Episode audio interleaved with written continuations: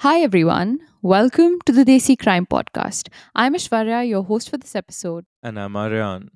You know what's common to all families? Struggle, hard times, broken relationships, dirty laundry we keep to ourselves because, regardless of everything, we love our families. Whether it's those horrible teenage years where you can't stop arguing with your parents, or whether you were blessed with a sibling completely your opposite, or whether your mother hates her mother in law, these problems are common and universal across time and culture. But some families have secrets deeper and darker than these. Some families have secrets that lead to destroyed lives and devastating consequences. Families that give credence to the saying, with a family like this, who needs enemies? This is the story of one such family, the Bora family. This is their story.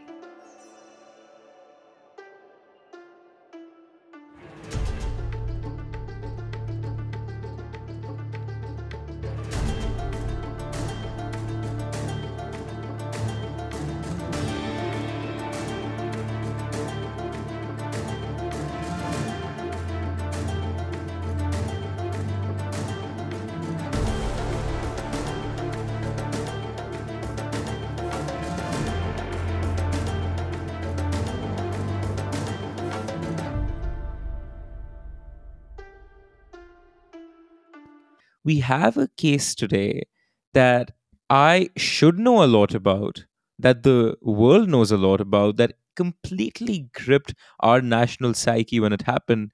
But frankly speaking, Aishwarya, you know that I don't know much about the Sheena Bora case. So I'm I'm genuinely surprised that you haven't divulged any information before this episode out of sheer excitement. I haven't. Yeah, I try to keep it together because I'm actually really happy about this episode. I'm super excited to bring this all to you. It's a devastating story, obviously. It's heartbreaking.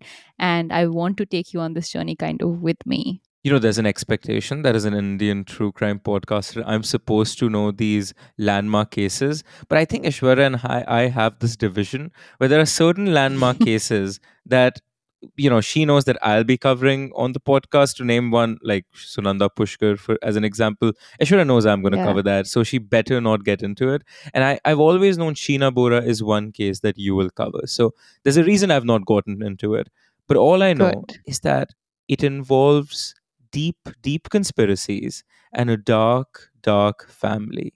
So take us to that darkness, take us to the depths of what this case is truly about. And also, this is an incredibly complicated case. So, any place that Aryan wants to kind of butt in and do housekeeping for the rest of our listeners, Aryan, please feel free. Will do. So, let me take you. For this family story, we're going back to the year 2015 in Mumbai, in June 2015. Highly decorated and ferocious IPS officer and Deputy Commissioner of Police Rakesh Maria was sitting in his office. Rakesh Maria is a man who exemplifies the best that Indian policing has to offer. He was the one responsible for solving the Bombay serial blast of 1993 by Dawood Ibrahim and Tiger Memon, the same blast Sanjay Dutt was allegedly involved in. In fact, the police officer famous for slapping Sanjay Dutt during the blast interrogation was Rakesh Maria. He was the one in charge of solving the 2003 Gateway of India and Zaveri Bazaar blasts. He was the one responsible for investigating the 2611 attacks in Mumbai, and he was the one leading Ajmal Kasab's interrogation. And for those of our dear listeners who live under a rock or are nomads in the middle of a forest, Sanjay Dutt is a very famous Bollywood actor. Very famous Bollywood actor accused in a huge national terrorism conspiracy. Yes. Anyway, so Rakesh Maria, a highly decorated and respected officer, he sat in his office that afternoon when his phone rang. When he picked up the phone, a hysterical woman spoke on the other side. He didn't know who this woman was, and this woman didn't reveal her identity either. All she told Maria was that a woman was missing. A 25 year old woman named Sheena Bora. This anonymous woman on the phone revealed that Sheena Bora hadn't just gone missing now, she had been missing for three years. Who the hell is Sheena Bora? Why am I specifically being contacted for this matter? Were all Mm. possibly the questions that ran through Rakesh Maria's mind while he was on call. But then this woman revealed a detail that gave Maria his answers. This missing woman was the half sister of Indrani Mukherjee and sister in law of Peter Mukherjee. And just to clarify, this has been a weakness of mine forever when it comes to family trees. By half sister, you mean they had one parent in common. Yes, correct. They had the same mother but different fathers. Right, okay. This anonymous woman told the cop, I think Indrani and Peter have killed Sheena. Then this woman cuts the call. Rakesh Maria sat in his chair Hmm. shocked. He knew exactly who Indrani and Peter Mukherjee were. Aryan, if I asked you to name one iconic cable TV channel that exemplifies our childhood, a channel all our mothers used to be glued to while we were kids, what channel would come to your mind? Um, Cringe Central Star Plus or something like that. Well, your mother, millions of mothers, millions of mother in laws, and grandmothers all have Peter Mukherjee to thank for it. No, no, no. Blame for it. Blame for it. Star Plus, Star News, Star Sports, 9XM, NDTV were all run by Peter Mukherjee, the CEO of Star India. His wife was Indrani Mukherjee, who used to run her own headhunting business before she met Peter.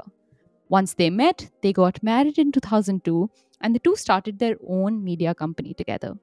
Peter Mukherjee wasn't the only influential one in this relationship, though. Indrani had regularly been called one of the most influential women in the world by the likes of the Wall Street Journal.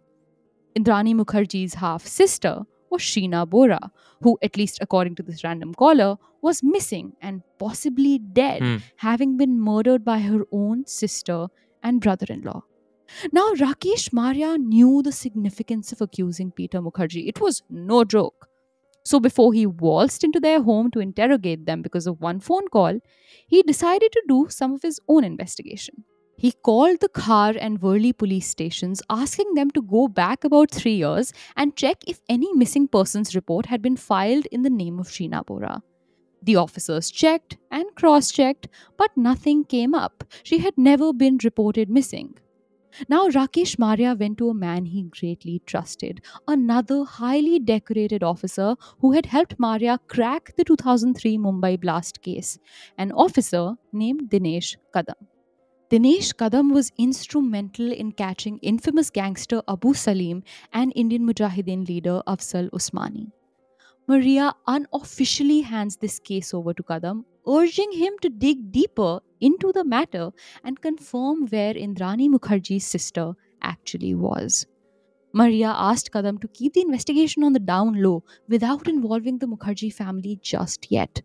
Inspector Dinesh Kadam begins an unofficial investigation into the family, what they were up to three years ago, where they were living, who was working for them, that kind of thing. Sure. So I have two questions right off the bat. Question number one Yeah. you know, the Mumbai top cop, this heroic cop, this legend, his phone number is not publicly available information. It's not like enlisted in Craigslist or the yellow pages No. of the newspaper. So whoever has access to it clearly knows their way around the system. But the second, more suspicious thing is what the hell is an unofficial investigation? Eh, Like off the books? What is like? How do you classify an investigation as unofficial? All right, so to answer both of your questions, firstly, we don't know who this anonymous scholar was even to date. And so, Hmm. my best guess is this is obviously a very influential family. Sheena Bora was part of this very influential family.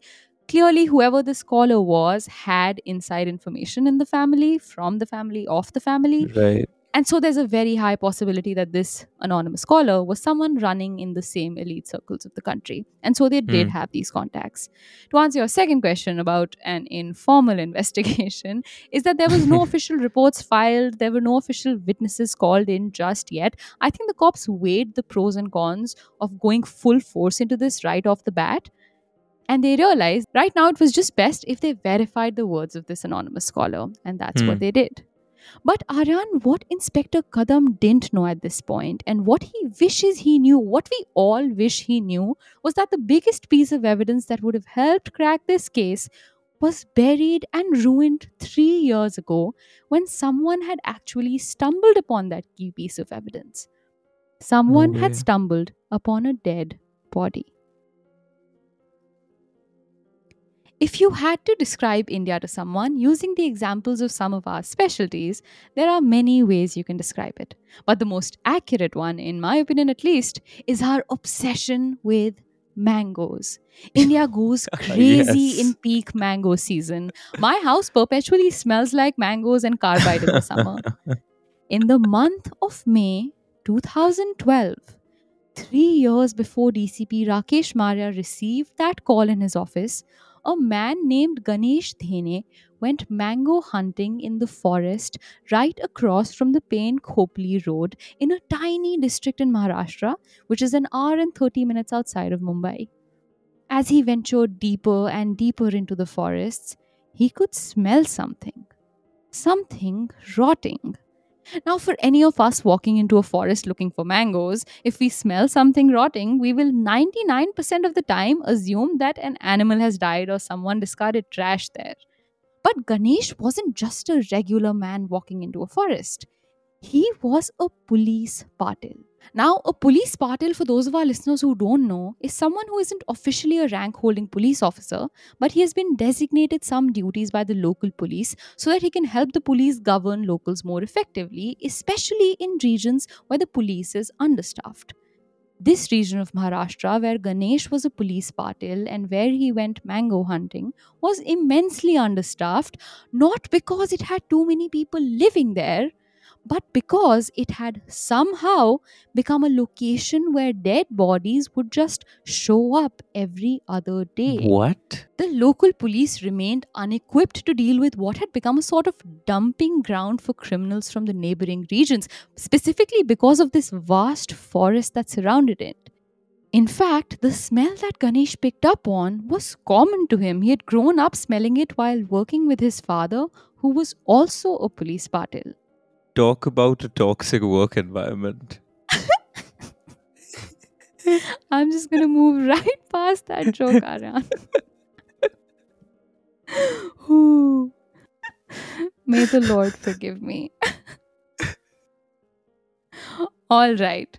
Now, it was the smell of a rotting, burnt, dead body, and he followed that smell and finally found its source human remains. The body had long been decomposed, the flesh had melted off due to a fire, but it was obvious that the body was of a woman. The long hair on the skull and paint on the fingernails still remained intact. Ganesh used his own old 2012 era phone to take photos of the body and then ran out of the forest to call the police. But this site wasn't new or unusual to the cops there. Hmm. The cops made a diary entry on the findings of the remains. I don't even know what a diary entry is.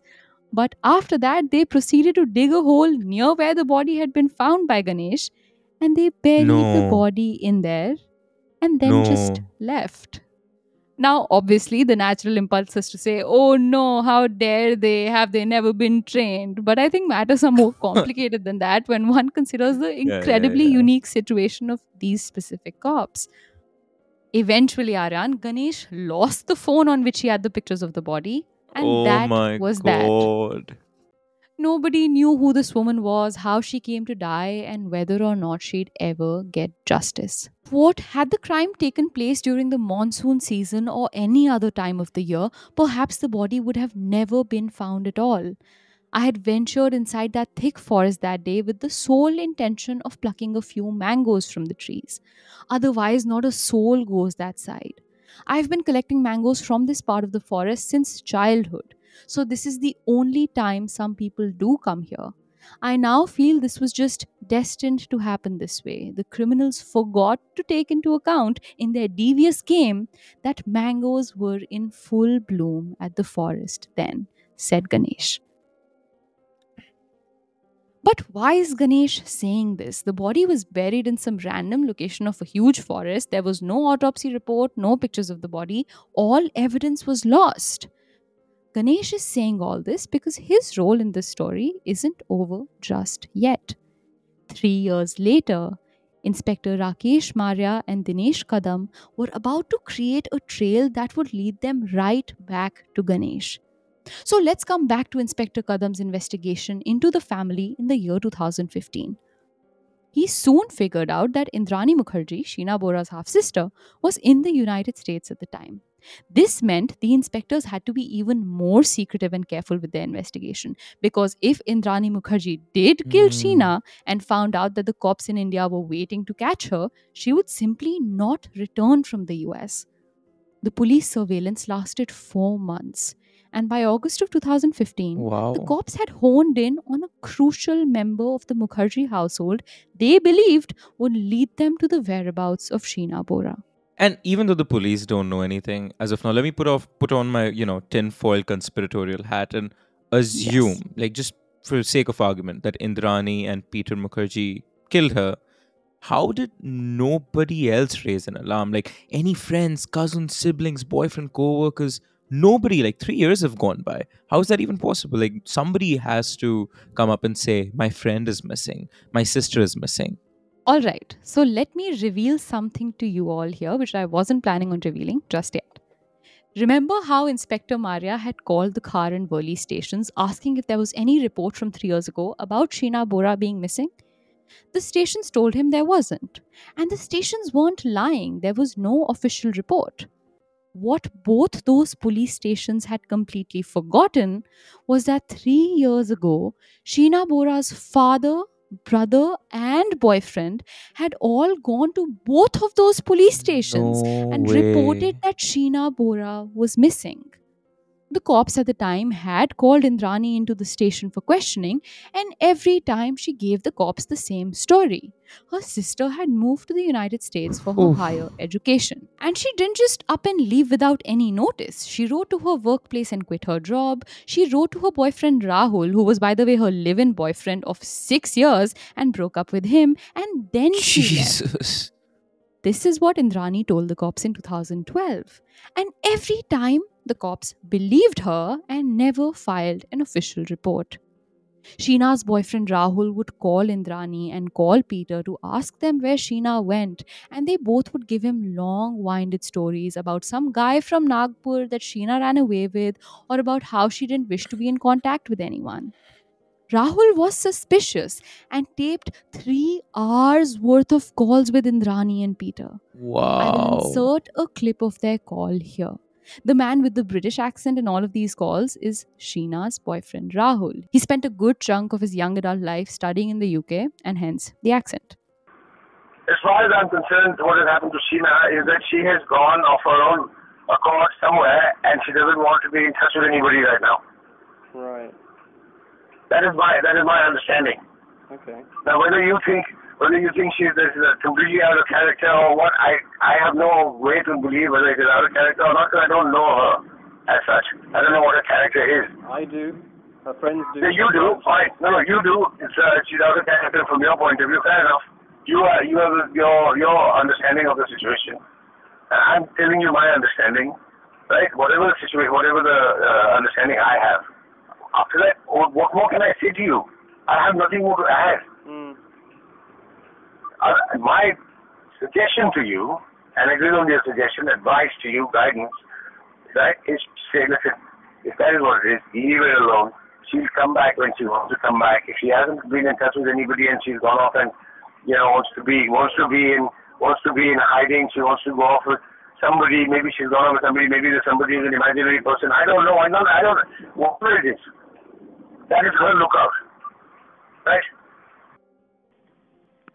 Conversation throughout the morning. She was apparently talking to somebody Yeah. called Nishant Khurana. They have identified the number. Nishant Khurana in Delhi. Okay. Have you ever heard of this name? Because I have never heard of You her. know- she, like I said, she she gave me some story about some Nagpur guy. Okay, now Yeah. this is a new angle to you know. He said she's from Bombay because we were trying to find out. Seeing between me and Peter, we were also equally concerned. Who's this guy? She's vanished with, or Yeah. wants to run away. See, you have to understand. She's she had forty thousand cash with her. Yeah. Okay. Yeah.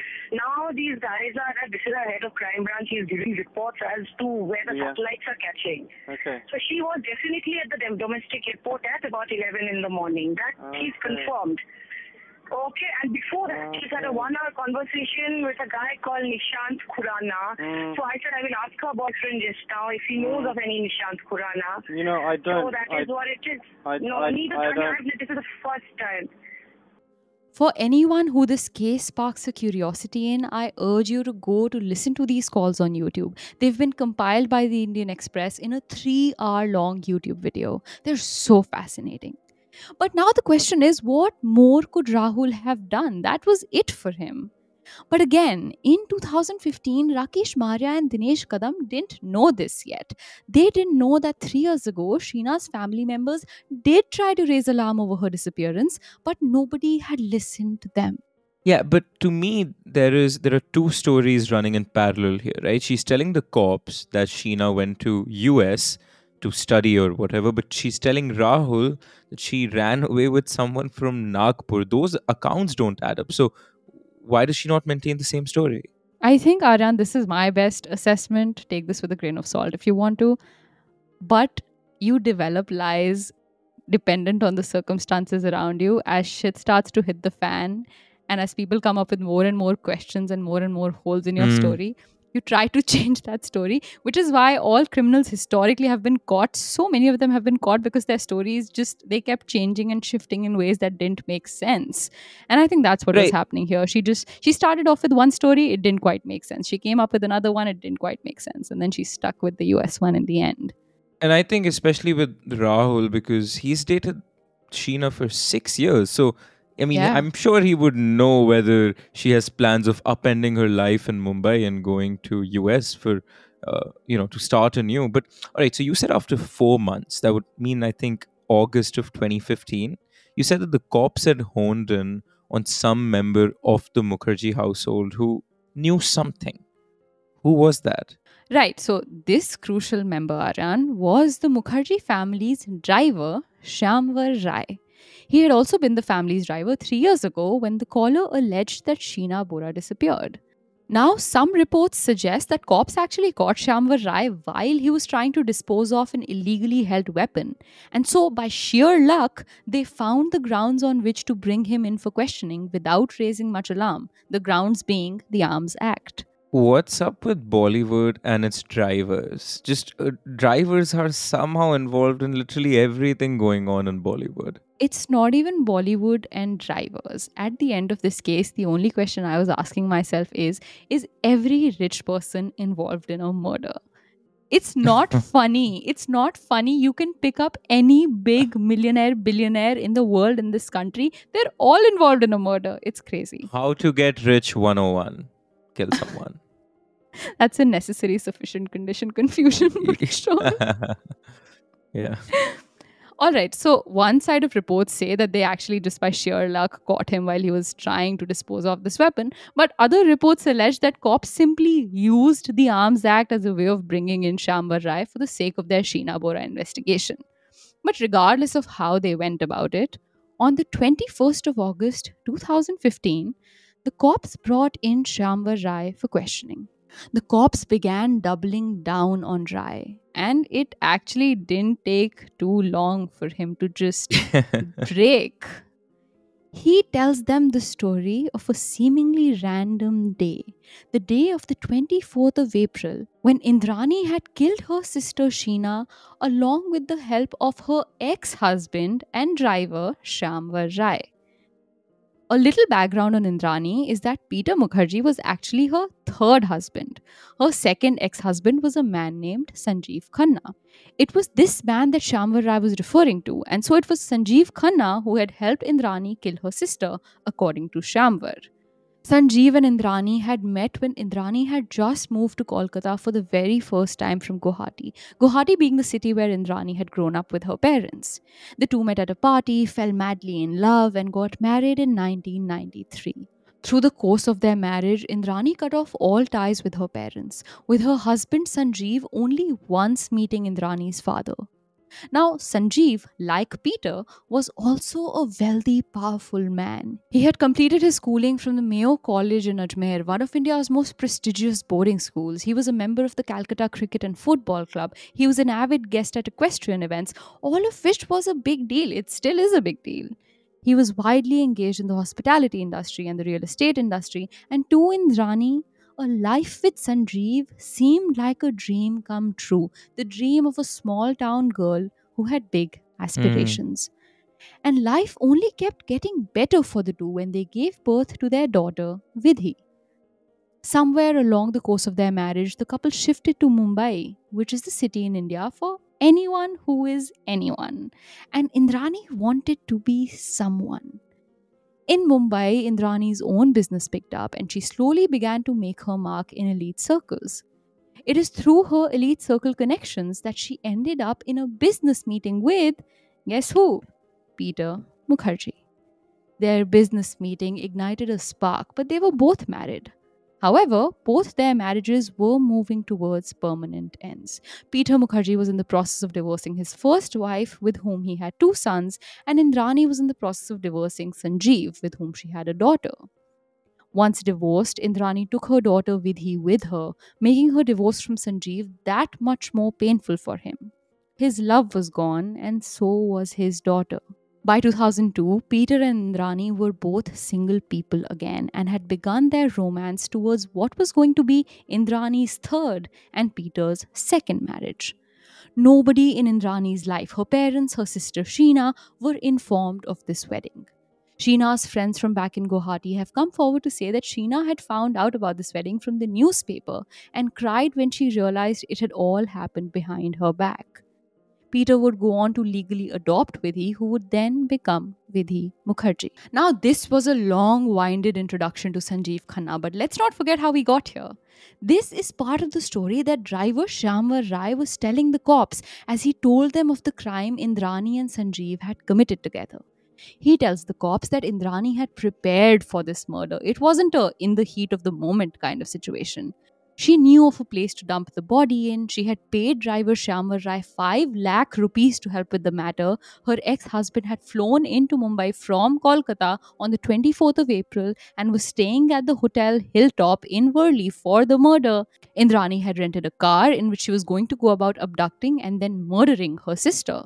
So clearly, by every standard, Indrani was behaving in ways only a cold blooded killer would.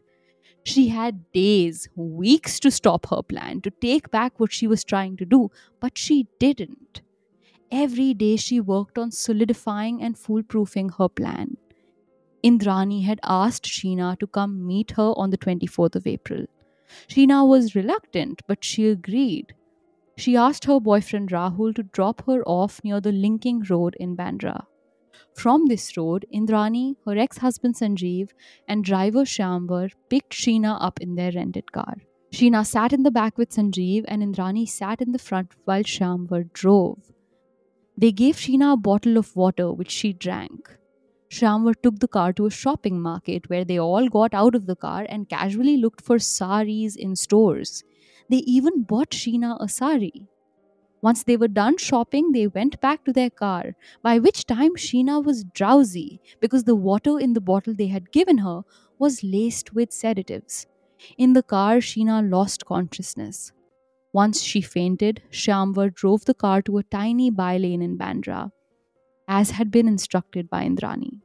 When the car was on the isolated street, Sanjeev pulled Sheena's hair, Shyamvar gagged her, and Indrani strangled her. Even though she was unconscious from the sedatives, the strangulation and lack of oxygen supply to her brain actually woke her up. She fought them all, pushing them away, biting them, trying to get away, but she couldn't. She died in the arms of her murderers. After killing her, Shyamvar took them all to the Taj Hotel. Indrani used Sheena's phone to text Sheena's boyfriend Rahul, telling him that the two women were going to get some drinks at the hotel. And they actually drove to the hotel only so that the location from the phones would verify their story. Aishwarya, I would, of course, be taking all of this with several grains of salt because it's coming from Shyamvar, who's the driver. Mhm. But something that, you know, establishes credibility in his confession, so to say, is, is that it is a confession. It's not him Yeah. ratting out someone. He is, in a sense, accusing himself also, right? He is incriminating himself by accepting he was involved, which to me makes the story more credible. I think that's exactly the reason he's credible, is because he is directly 100% implicating himself in everything he is Yeah. saying. Not just the driving bit, he's clearly aware of what's happening. He gagged her, like, it's all right there. And Yeah, he's yeah. relaying this information out to the cops. All right, so they all go to the hotel. Indrani texts using Sheena's phone, texts her boyfriend saying that the women are going to get some drinks. They drive there specifically so that the phone location verifies their story. After that, Shamvar drives them back to Indrani's house, which she shared with Peter Mukherjee in Worli. But Peter was in the US at the time. They took the body inside, where Indrani proceeded to comb the hair on Sheena's head and retouch her makeup and lipstick in an attempt to make her dead, pale body look alive.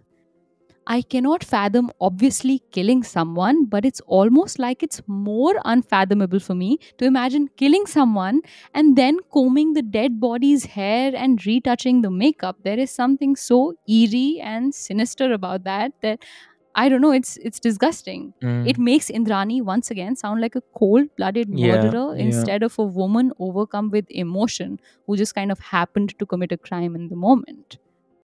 The three then stuffed Sheena's body in a suitcase and put it in the trunk of the car. Sanjeev Khanna went back to his hotel, Indrani stayed in the house, and Shyamvar Rai slept in the parked car with the body in the back. Jesus. While this murder had just come to an end, Indrani had another murder planned and all set in motion.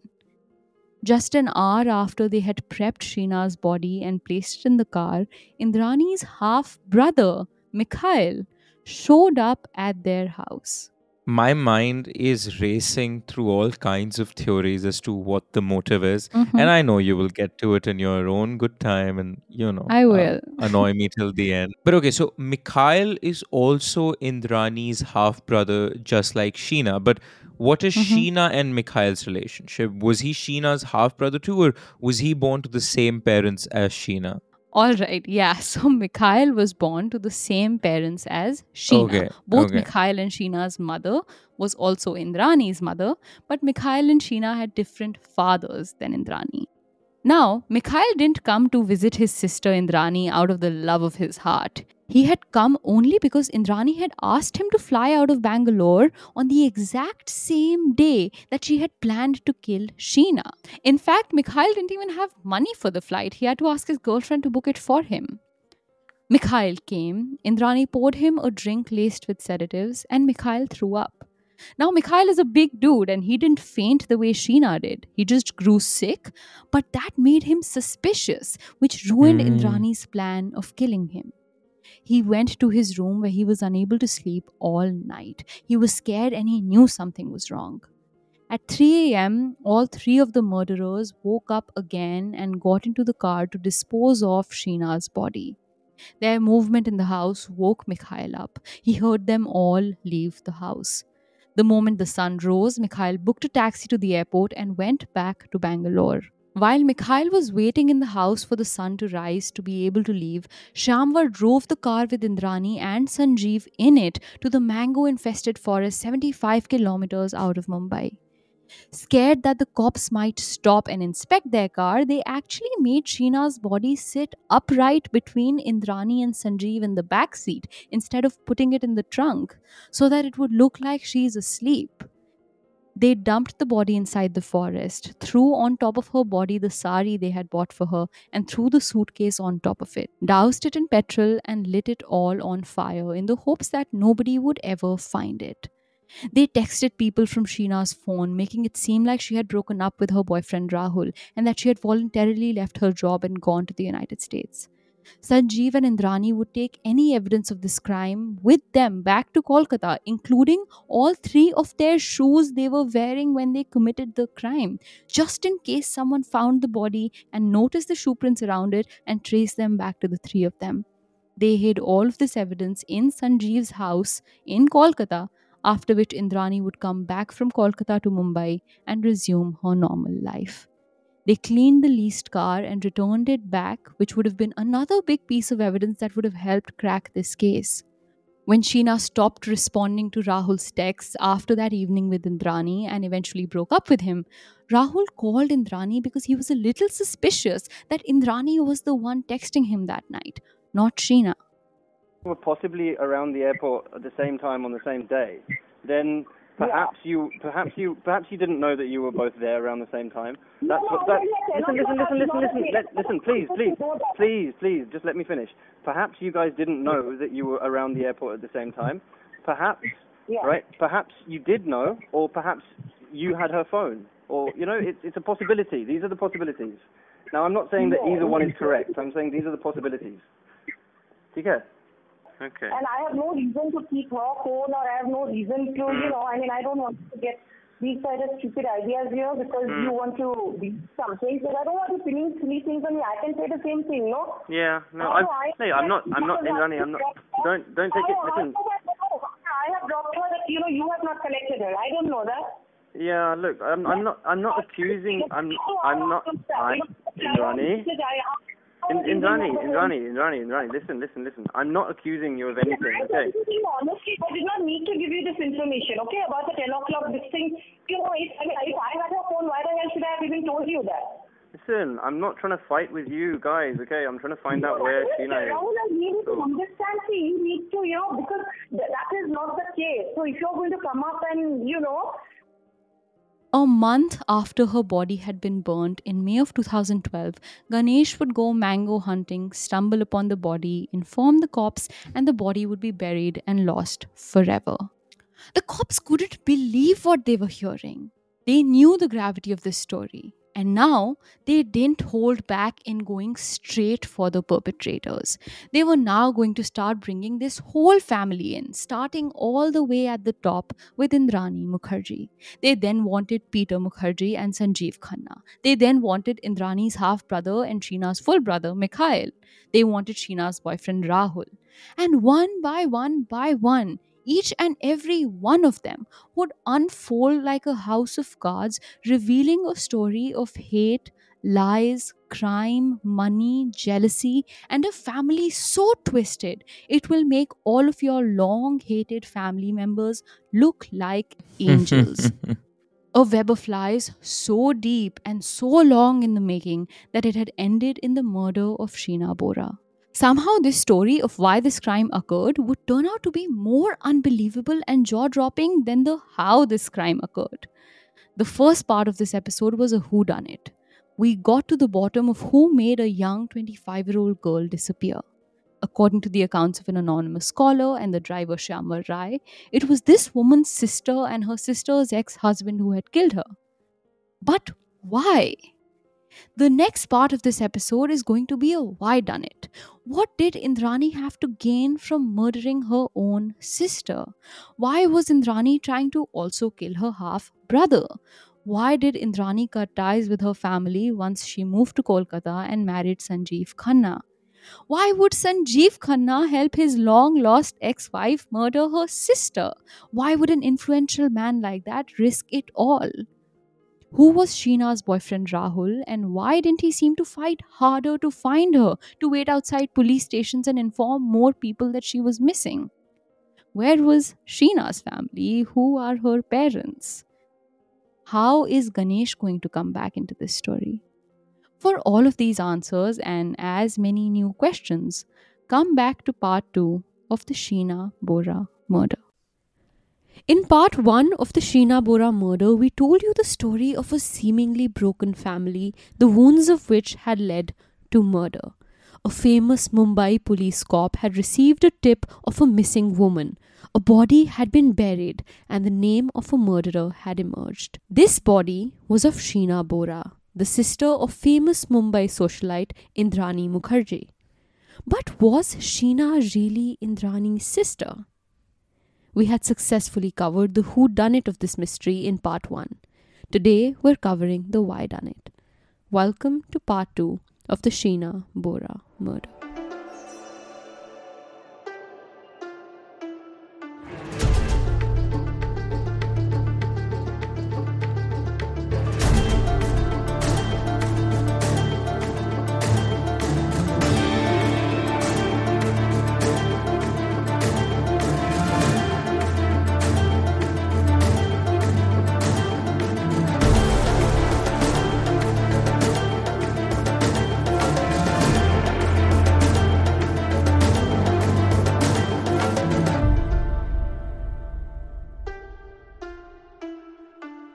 You know, Aishwarya, as much as I loved the last episode, as I was hearing you narrate it, I was confused myself. Again, I don't know the ins and outs of the Sheena Bora case, but I do know that Indrani and Sheena's relationship was different than you suggested it to be.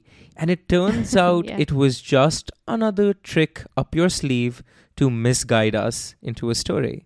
You're right, it was a trick, Aryan. And the reality behind that trick will be revealed in this episode. In fact, it's funny, we actually got a review on Apple Podcasts saying we didn't fact check our sources because we call them sisters. But before we get into clearing all of that up for you all once and for all, Aryan, would you like to start us off with some good old housekeeping on the last episode? Yeah, for the Apple review, firstly, hey, listeners out there who listen to us on Apple Podcasts or don't listen to us on Apple but have an Apple device, just go on to Apple Podcasts and give us a five star review and tell us why you love us. The best reviews, you know, we'll give you a shout out and post you on our Instagram story. Uh, but it would mean, you know, the world to us. But all right, so getting to housekeeping. DCP Rakesh Maria gets a call in the year 2015 saying a woman, Sheena Bora, allegedly half sister of the incredibly powerful Indrani Mukherjee and sister in law of the media magnate Peter Mukherjee, had been missing for the last four years and possibly dead. The cops do their own investigation and hone in on the Mukherjee's driver, who tells them the tale of Sheena's murder, how Indrani, along with her second husband Sanjeev Khanna, had killed her in 2012. Mukherjee had also tried to kill her half brother, Mikhail, but he had managed to escape. A month after the murder, a man named Ganesh Dhene had gone into a forest an hour outside Mumbai and found the body which the cops had then buried somewhere in the forest. You left us at the point where the cops were interrogating driver Shyamvar Rai. A few things I'd been thinking about since the last episode are A.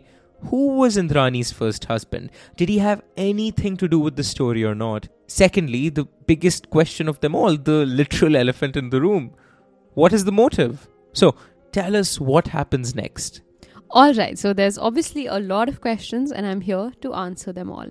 So the police are investigating, interrogating, clamping down on Shyamvar Rai. He has just told them the horrifying story of this brutal murder. At the end of this story, Indrani Mukherjee is sounding more like a sinister, psychopathic murderer than an emotional woman who committed a crime in the heat of the moment. But the inspectors need to corroborate this story. They need more evidence. They need the whole Mukherjee family and Sheena's boyfriend Rahul to be called in for questioning. And so they start with Rahul. Now, here is a fact I did not tell you about Sheena's boyfriend Rahul, whom she had been dating for the last six years and had also been living with. Rahul's last name was Mukherjee. He was the way. son of Peter Mukherjee, Indrani's Oh husband. god. Now, not to get technical with family charts, but that doesn't seem all too abnormal to me. It is essentially one's younger sister dating the son of one's husband. And in this case, hmm. Sheena and Indrani were half sisters, not even fully related. So, from where I'm standing, this shouldn't raise too many alarms. Now, Rahul comes in for questioning and begins to tell the cops everything he knows. He says that the last time he spoke to Sheena was the night that he had dropped her off on that road for her meeting with Indrani. A few hours later, she texted Rahul saying she and Indrani were going to get drinks at the Taj Hotel. And after that, nothing. He, however, tells the cops two key pieces of information.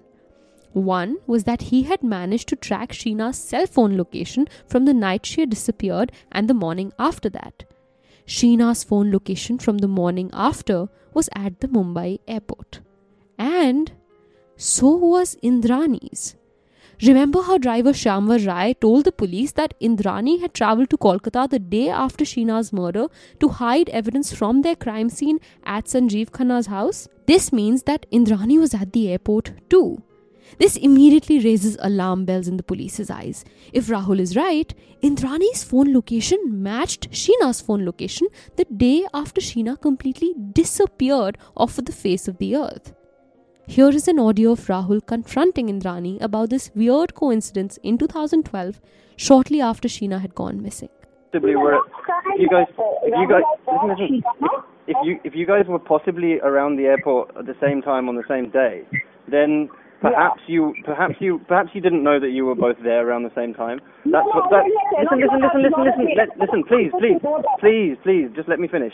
Perhaps you guys didn't know that you were around the airport at the same time. Perhaps, Yeah. right? Perhaps you did know, or perhaps you had her phone, or you know, it's it's a possibility. These are the possibilities. Now, I'm not saying that either one is correct. I'm saying these are the possibilities. Okay.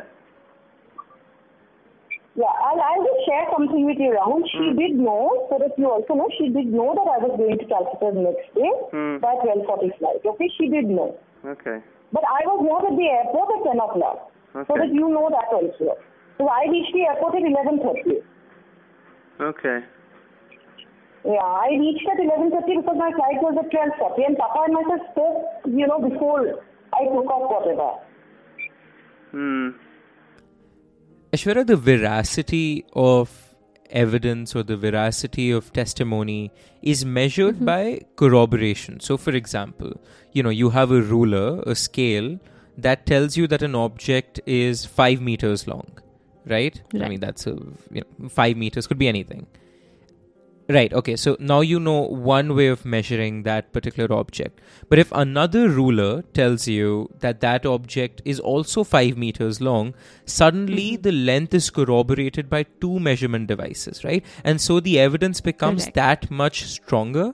In this case, both Shyamvar Rai's testimony and the device's location they match even though the reasoning is different the conclusion is the same so that tells me there is truth in his testimony and there is truth in the evidence rahul is presenting the cops with That's exactly what it is. And this case presents so many different modes of the same incident, so many Right. different people with different accounts of the same events, Mhm. that all of it kind of fits together and makes sense.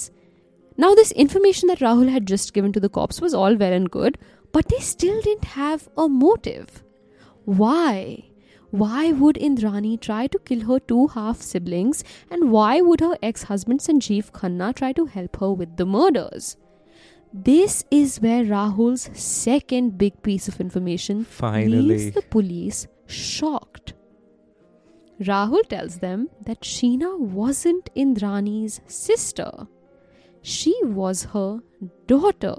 so you're telling me you didn't just misguide us and confuse us because you mm-hmm. thought it was all fun and games to play with Aryan's mind and our listeners' mind, but it wasn't actually misleading us because the cops did believe that up until this point, right? They did think did. they were half siblings. Yeah. Not only the cops, but everyone other than Sheena and Rahul Wow. believed that Sheena and Indrani Wow. were half siblings.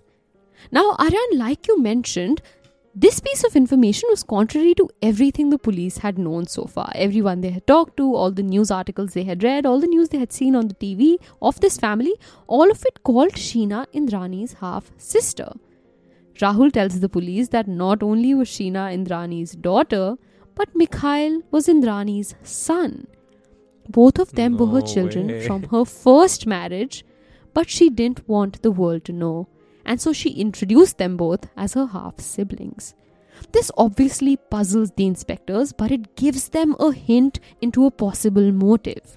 If Sheena was Indrani's daughter, it means Sheena was technically dating her step brother. A relationship of this kind in a conservative country with strong familial norms would have never gone down well. It would have been a taint on Indrani's name, a name she had fought so hard to build. The police then tracked down Siddharth Das, the man who had come to Mumbai claiming to be Sheena's biological father, looking for her in 2012.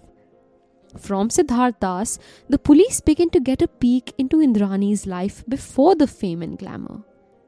Das tells them that Indrani Bora was born in 1972 into a middle class family in a small town on the outskirts of Guwahati. A bright student and driven young girl, Indrani was a deeply loved child. Her parents doted after her. Growing up, she studied at some of the Northeast's most prestigious schools, after which she moved to Shillong to go to college in 1985. It was there that she met Siddharth Das, the man who would go on to become her first husband.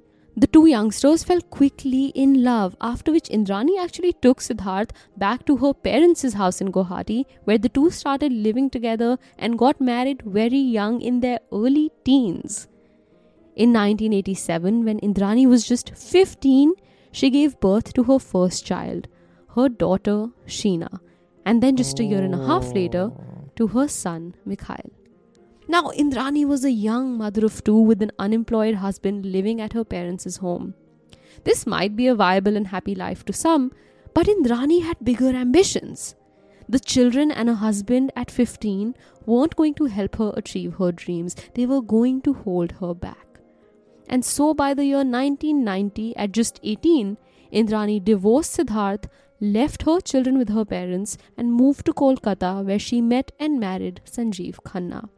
Indrani's parents would go on to adopt and raise Sheena and Mikhail, giving them their last name Bora and showering them with love and affection. With Sanjeev, Indrani would have her third child, Vidhi. But unlike Sheena and Mikhail, Indrani deeply loved Vidhi. You know, just just to point out something, Indrani wasn't that much older when she had Vidhi. So it's interesting how different her relationship was with her first two kids, how she was able to leave them and start anew, but had a ton of affection for a third child, Vidhi. That, that, that you know, the dichotomy there is interesting.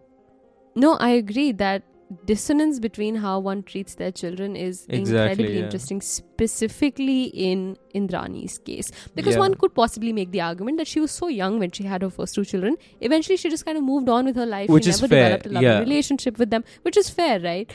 But that doesn't seem to be the case with Vidhi. Hmm. Now, Sheena Bora had essentially lived her entire life without any contact with her biological mother.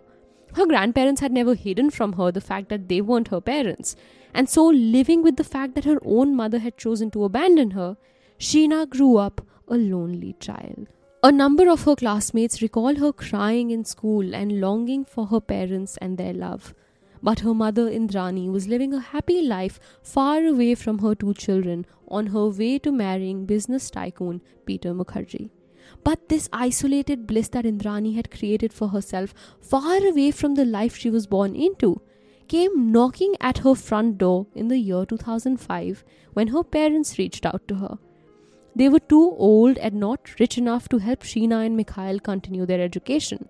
They had taken care of the kids for very long, and now they needed Indrani to do her part and pay for the kids' education. By this time, Indrani had married Peter Mukherjee and was wealthier than ever. Even though the situation wasn't ideal, she didn't say no to helping her children out. Only as long as the world didn't find out that they were her children. So, first, she separated Mikhail and Sheena by sending Mikhail to Bangalore and calling Sheena to Mumbai. If the two kids remained together, their chance of uniting together to ruin Indrani's world was higher. And then she introduced Sheena to her elite Mumbai circles as her sister. In fact, hear this not even Peter Mukherjee knew that Sheena was Indrani's daughter. Oh my god. Indrani went to the lengths of getting a fake birth certificate for Sheena, which listed Sheena's grandparents as her biological parents. In Mumbai, Sheena realized that Indrani was capable of showering her children with love because she was seeing Indrani do it to Vidhi right in front of her eyes, but never to her or Mikhail. In fact, even though Vidhi was Peter Mukherjee's stepdaughter, he loved her too. He had adopted her legally, given her his last name, and treated her just like he treated his own children. Mikhail had come forward to say, quote, Sheena told me that she wanted to call Indrani Ma, but Indrani didn't allow it. She would not treat Sheena and Vidhi equally. End quote. Yet, even though Sheena longed for the love Vidhi received, Sheena and Vidhi developed a bond. They grew closer. Up until a year after Sheena arrived in Mumbai, Indrani's plan had worked perfectly. Nobody suspected the reality, and Sheena and Mikhail were keeping quiet about it. Sheena had actually maintained some distance from Indrani, and the two weren't in regular contact. This to Indrani was the ideal situation. You know, Aishwarya, when you have cases that have been sensationalized and are part of the national psyche, we, we tend to think of Sheena, Indrani, Peter, all of them as characters in a big story, right? But it's funny Mhm, and, you know, at the same time saddening that it all in some essence boils down to I just want to be loved by my mother. Something as simple as that. You know, you tend to ignore that because the character is a bigger than life character, but to just to Mhm. be told that Sheena Sheena was there telling her brother, I just want to call her Ma. That that is Yeah. such a eerie detail. Um, and a very sad detail. Yeah, that's perhaps the most tragic part about this case. The other cases we cover involve almost always a longing for romantic love that many would say can be replaced by another person if someone was to fall in love with someone else. But the love Right. of a mother, the love of a parent is so deeply ingrained and so deeply wanted, and you want it from that one specific person. It's irreplaceable by anyone else. And that's the saddest part about this case. But then, Aryan, suddenly in this ideal situation, everything changed in the year 2006 when Sheena and Rahul slowly began to fall in love and eventually began dating. Despite the controversial nature of this relationship, some people did approve of their love. For example, Indrani's parents, meaning Sheena's grandparents who had raised her, gave their blessings to the couple. Rahul's biological mother, Peter Mukherjee's first wife, also gave her blessings to the couple. But Indrani and Peter could not accept this relationship. But Rahul and Sheena were in no mood to listen to the two. They went ahead and got engaged behind their backs. Indrani tried her best to get the couple to break up. Rahul told the police that, quote, there was a lot of pressure on Sheena to break the relationship with me. Indrani Mukherjee was pressuring her through Mikhail Bora to sever our relationship or be ready to face the disinheritance from Guwahati property as a consequence thereof. In this regard, Sheena was trying to contact Indrani Mukherjee on her mobile phone a number of times through calls, SMSs, to tell her to sit and talk on the issue of our relationship and to put an end to the harassment because of that. End quote. So, Aishwarya, you're telling me Peter, up until this point, still does not know the real nature of Indrani and Sheena's relationship, even though he's disapproving of his son and Sheena dating. No, you're right. From everything that I have read, Peter Mukherjee had no idea that Sheena was Indrani's daughter. Regardless of that, for some reason, he too had a problem with this relationship. Maybe it was just that, and this is me purely speculating, Indrani had somehow convinced Peter of the ills of this relationship and given him some story, and Peter had bought into that story. Mikhail added to what Rahul had to say, claiming, quote, in 2011, another major dispute took place between Sheena, Indrani, and Peter. After that, Indrani used to call me and asked me to tell Sheena to mend her ways. Indrani kept pressurizing and threatening me that if I didn't ask Sheena to break off the relationship with Rahul, then she would suspend the monetary support to our grandparents. End quote. There is also a clear trail of emails from Indrani to Sheena as well. According to the Times of India, on the 9th of March, just a month before her murder, Sheena sent Indrani a long email. Aryan, would you read this for us? Sure, okay. So the email goes, quote, always have been upset with you for the fact that you, as a mother, left us and never even cared to find out whether we were even alive. But I never tried understanding what made you leave home. Many things were all kept wrapped up, which is all unwrapping now with time. Again, what I don't comprehend is that why do you threaten to cut off financial aid to your own parents if I go with Rahul, if I get married to Rahul? Why do all that? Why pressurize them into keeping me away from home? I thought you are the one pressuring Aita and Kaka till I suddenly got bombarded with texts today from Kaka saying, This SMS is a confirmation that we have decided to change our will and disinherited you from our property as a sign of disapproval of your relationship with Rahul. I am confused. I don't know who is lying. Please be straight. Is this from you or your parents? And why suddenly all of this? You should have either not given birth to me or not left me with your parents. Why didn't you take me with you? All this has left me devastated once again. I am very happy and safe with Rahul. Shouldn't that be the most important thing for your parents, your loved ones? You did whatever gave you happiness in life. Even I deserve the same. Why are you upset because of it? I'm your daughter. I have some of you in me. I will find my way through and be just fine. Anyway, life is too short for holding grudges, telling lies, and being upset about stuff. Let's live a happy life without any manipulations. I just wanted to get it all off my chest and clean my karma. I do not want anything from anyone. Please do not send me any angry, hurtful email or any kind of response to this email. It will just leave me sad. End quote.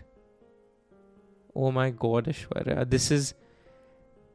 Oh man. I, see, again, like this this bigger than life character that Sheena was, Yeah. this name that was in the news all the time, to me now this is becoming a very real person, almost like a friend of mine, having very Yeah. human. Prop that was such a heartfelt email, such a kind and innocent email she wrote. I mean, I know hindsight is twenty twenty, right? I know what happens a month after this email came out, but yeah. oh my god, No, you're right. This larger than life character through all of these emails and this characterization just comes off as a child longing for love. exactly. And despite this heartfelt email, though, like you said, Indrani could not bring herself to accept either Sheena or Sheena's relationship with Rahul. Just a month and a half after this email, Indrani will go on to strangle and murder Sheena in cold blood. But why? The why still remains, I think. Just because the relationship was controversial? Is it worth it to commit murder for that? Well, that wasn't the only reason, or even the main reason. There is actually no evidence that Indrani thought this relationship was morally wrong or thought that it would ruin her image. All evidence points to only one motive money. If Sheena was to marry Rahul, which was highly likely, a significant portion of Peter Mukherjee's inheritance would end up with Sheena. Peter loved his son Rahul and wanted Rahul to have his inheritance, but as a direct consequence, Sheena would inherit all of it too. Now, maybe this in and of itself wouldn't have led Indrani to kill Sheena, but Indrani had another daughter, a daughter she actually loved. Indrani wanted Vidhi to inherit their money. Sheena's marriage to Rahul would be a direct hurdle to Vidhi's inheritance. Now, what is peculiar to me about this theory, the theory accepted by the CBI, by the way, is that the problem in this situation is technically not Sheena, but Rahul. Exactly. Any woman whom Rahul would have married would have inherited Yeah. Peter's property as a consequence. Mhm. And this would have taken some portion of the inheritance away from Vidhi. So technically, the solution was to kill Rahul and not Yeah. Sheena. It almost seems like Indrani had such deep seated hate for her own daughter Sheena that Indrani was perfectly okay with any other random woman marrying Rahul and sharing the money, but she just wasn't okay if that woman was Sheena. To any normal person, if they think so deeply of money, at least Rahul's marriage to Sheena would mean that their own family member is benefiting. But that thought was unacceptable to Indrani. Now, whether what I've pointed out just now is a loophole in the CBI's theory or a fact that once again points to Indrani's cold blooded mind, I don't know. I'll let you guys decide that. A, I mean, this could be a loophole which begets need for an alternate explanation for Sheena's death, right? We, we cannot ignore that. Or B, and this is again just speculation from my end, it could be like this metastasized version of, you know, if a random person gets more marks than me, I don't feel that Mhm. bad. But if my friend gets more marks than me, damn, that hurts. Then I feel worse. As much as I love my friend, it, it still hurts. It could be a metastasized, like a much more perverted version of that phenomena. No, you're right. There's some deep psychological hatred slash family dynamic going on here that I feel like is sort of beyond me. So, if one is to believe the CBI's theory, one is more likely to take your second perspective, which is that this is a form of that kind of ingrained hatred that we feel when someone close to us actually does better than us. But if one actually doubts the CBI's theory, this might be considered a loophole. But this theory by the CBI also explains why Sanjeev Khanna would help his ex wife Indrani commit murder. Vidhi was Sanjeev's daughter. He loved her. And the thought that Sheena was going to take away money that he thought rightfully belonged to Vidhi was unbearable to him too. Indrani slowly started to re establish contact with Khanna, who wanted Vidhi to come live with him for a while in Kolkata. But Khanna was now below Indrani's class. Instead of sending Vidhi off to stay with him, she used Vidhi as a bait and introduced him to the murder plan. Eventually, Khanna became an equal partner in the crime. In the backdrop of this craze for money was the failing business ventures of the Mukherjees, their setup of nine shell companies in Singapore and transactions worth 900 crores. There is evidence that the Mukherjees were engaged in several violations of the stock exchange and in fraud with their company INX Media. Clearly, they felt antsy. The plan was set in motion a month before the murder when Indrani asked her personal secretary, Kajal Sharma, to perform certain tasks. These tasks didn't seem out of the ordinary to Kajal, but in hindsight, they were the clear planning of the crime. Kajal became one of the prosecutor's main witnesses, testifying against Indrani by recounting the things Indrani had asked her to do a month before Sheena disappeared. She tells the court that she was instructed by Indrani to set up a Skype account for driver Shyamvar Rai and teach him how to use it. This then became the main mode of contact between Indrani and Shyamvar. Aishwarya, imagine using Skype to talk to your driver. That is such a preposterous idea. Just on its face, it seems impossible. No, you're right. It almost seems like there was some deeply important conversation between Indrani and the person who drives a car that could not be had over a phone call or when they met Yeah. in person, but needed to be had over Skype. It's really weird to me. Yeah. But it wasn't just that. She then instructed Kajal to get another employee, Pradeep Waghmare, to clean Indrani's apartment on the day before the murder, but instruct him not to return to the apartment for three days after that. She even asked Kajal to book a hotel room for the day of the murder, the same hotel room that Sanjeev Khanna was going to stay in. After all of this planning, Indrani convinced Sheena to meet her the night of the murder. This was easy enough to do. Even though the two women weren't in regular contact, Sheena did want to go abroad to pursue an MBA, and she needed Indrani to help out with the money. Indrani used this as an excuse to reel Sheena in. A few weeks after the murder, she even asked Kajal to forge Sheena's signature and send Sheena's letter of resignation to her workplace. Now, this Kajal found odd, but Indrani created a story about Sheena being in the US and not being able to send in her own letter of resignation. At the time, Kajal believed the story. Now, pro tip for all of you if you're ever asked by someone to forge someone else's signature, always ask yourself if the person whose signature you're replacing is alive. Big takeaway from this episode. But this wasn't all. Indrani had asked Kajal to courier this letter of resignation from a post office which had no CCTV cameras around.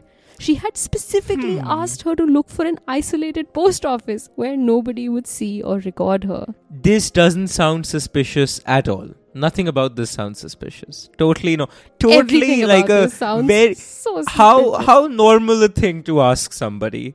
Could you forge a random person's signature and also just wherever you're posting it, no CCTV cameras? Like such a normal thing to ask. Be somebody, completely alone. Don't ever take it. Yeah, yeah, yeah. No, this is and then don't tell anybody weird. about it and then hide in a cabinet for seven days and like these are all weird requests The requests just keep getting weirder, Aryan. Indrani then asked Kajal to create an email in Sheena's name and share the password with Indrani.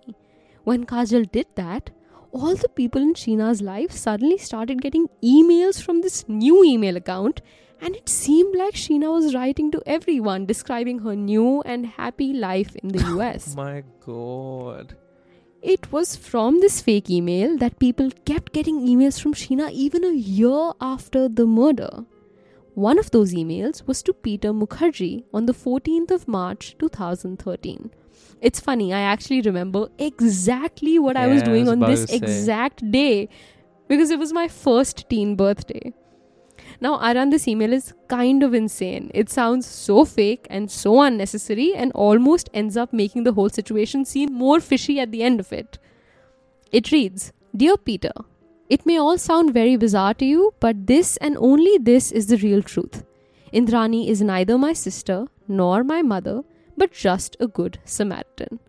I realized I should do whatever I can to ease the pain I have caused to Indrani. This is why I have taken a call to come out clean with you so that the air between the two of you is at least cleaned up. My legal parents, UK Bora and DR Bora, who are actually my grandparents, had a daughter and an only child, Indrani Bora, your wife's namesake, who was my mother. My mother had me and Mikhail with someone who she had eloped with as her parents had totally disapproved the relationship. They decided to return home when my mother was pregnant with Mikhail. My grandparents were ashamed to acknowledge my father, who was from a much lower caste. After her return, she was treated very badly and she left when I was not even two. In 1991, there was a major civil unrest in Assam and there were plenty of kidnappings. A young girl was brought to our home unconscious and severely injured by my uncle who was in the IPS. She did resemble my mother. She was taken away in a matter of weeks, never to be seen again. Your wife Indrani is the girl who was brought to our home in that unconscious state. My uncle took care of her. When she left Assam, she was moved out to Kolkata under my mother's identity in lieu of compensation that was paid to them. She had lost her memory completely and was living with a family in Kolkata. She was briefed with complete details of Indrani Bora, and a full new identity of her was prepared in 1997 under that name. After recovering, as this girl struggled to remember who she was, but in vain, she embraced the identity slowly of Indrani Bora, though she knew that was not who she was. Now, this email goes on and on about details from Indrani's life, all of which sound like such a huge pile of garbage. I actually found it really hard not to laugh while reading this. Aishwarya, we are ve- we are always sympathetic and very understanding of victims on our podcast, and I think our listeners appreciate that. And we are also, contrary to many podcasts, very sympathetic and understanding of the criminals. Right? We are trying to deconstruct Yeah. how the criminal came to become what they did, and we are trying to not to make a mockery out of them. She feels like an exception because this is not somebody who committed a crime in the heat of the moment or somebody who had a very hard upbringing filled with trauma. This just seems like a cold blooded killer who is planning every step of the way. And mind you, the planning is horrible. This email, how I've controlled laughing at the. I mean, this. it's she's dreaming this up. It's like she sat down to write a true crime novel and she's the worst writer on the face of this planet. That's what that email sounds like. It's like a beta version of Jason Bourne. No, I agree. Basically, for all of you for whom this email was a little too complicated to understand because I had to read it a couple of times to make sense of it as well. In this email, Sheena is allegedly saying that her mother was someone else. She had the name Indrani Bora. She ran away when she was young. Some random girl showed up at their house one day after unrest in Assam. This random person was given the name of Sheena's mother and continued to assume Sheena's mother's identity for the rest of her life. So basically, the Indrani that we all know was never born Indrani Bora. She was just a random girl that showed up to the Bora household one afternoon. Okay, I'm glad we've established how outrageous that email sounds. Now, needless to say, the cops traveled to Kolkata with a warrant to search Sanjeev Khanna's house. From inside the house, they found three pairs of gumboots, the pairs worn by him, Indrani, and Shyamvar Rai the night of the murders. Along with those, he provided the police with a pair of Sheena's earrings, the earrings that would have survived her burning and would have helped the police identify Sheena's body. Soon after, Sanjeev Khanna confessed to being an accomplice in the murder of Sheena Bora. The police tracked down mango enthusiast Ganesh Dhenge, who eventually ended up successfully finding the location where the initial No investigators way. had buried Sheena's body four years ago. The autopsy conducted by experts at AIIMS revealed the corpse to be of Sheena Bora, who died due to asphyxiation. By November 2015, the CBI filed charges against Indrani under the Indian Penal Code sections 302 for murder, 201 for causing disappearance of evidence, 34 for criminal conspiracy, 420 for cheating and forgery, 364 for kidnapping, and 120B for conspiracy. The same month, both Indrani and Peter were charged for their financial crimes related to their media company. In February of 2016, the CBI filed a charge sheet against Peter as well, charging him under Section 302 for murder, 120B for conspiracy, and 201 for causing disappearance of evidence of the Indian Penal Code. Now the question is where are they all now? Where is Vidhi and driver Shyamvar Rai? Where is Indrani? Vidhi graduated high school, went to college, and went on to write a book titled The Devil's Daughter, in which she describes her relationship with her parents while recounting the trauma of having both your parents accused of murder. On March 20th, 2020, Peter Mukherjee was released from Arthur Road Jail more than 4.5 years after his initial arrest. While in prison, Peter and Indrani filed for divorce, marking a tragic end to two love stories in this case. Indrani Mukherjee walked out of jail in May of 2022. The day she was released, all she had to say was this Quote, I'm so happy. I have learned a lot in jail. I have no plans. I just want to go home. I have forgiven all the people who hurt me. End what? quote. Forgiven all the people who hurt her. Indrani says this, Aryan, because she continues to claim Sheena is alive.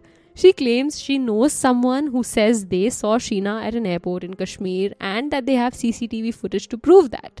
She continues to say that Rahul knows where Sheena is because Rahul was in contact with Sheena months after her murder. But Rahul claims he was talking to someone who was using the fake new email ID that was created in Sheena's name.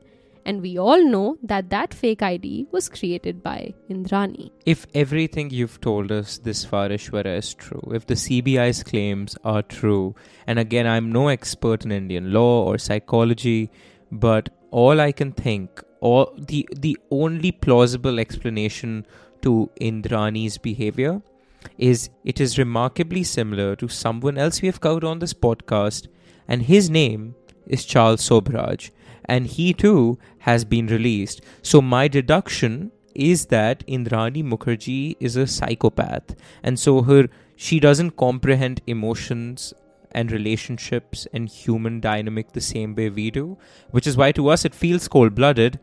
But to her, I think this Yeah. is just her regular mode of operation. I think she believes her lies and she's a psychopath because th- this is so cold blooded. And people in today's lingo just use the word psychopath as a word to describe something rather casually, rather Exactly.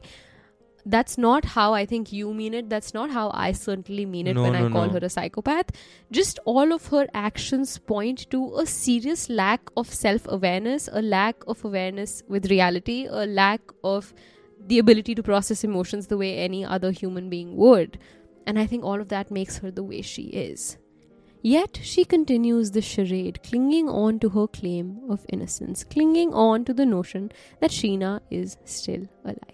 Shyamvar Rai is out of prison as well, with all four perpetrators of this crime walking freely in the city of Mumbai, maybe among some of you that live in Mumbai. Rahul, Mikhail, and Sheena's father Siddharth Das had to make peace with this heinous crime that took away someone they loved so deeply. The lack of remorse on Indrani's part must sting. But even if she was remorseful, even if she did say sorry, Sheena is long gone. She's gone because she demanded the most natural form of love we all deserve the love of our parents. She died for a mistake that wasn't in her control. She died because she was born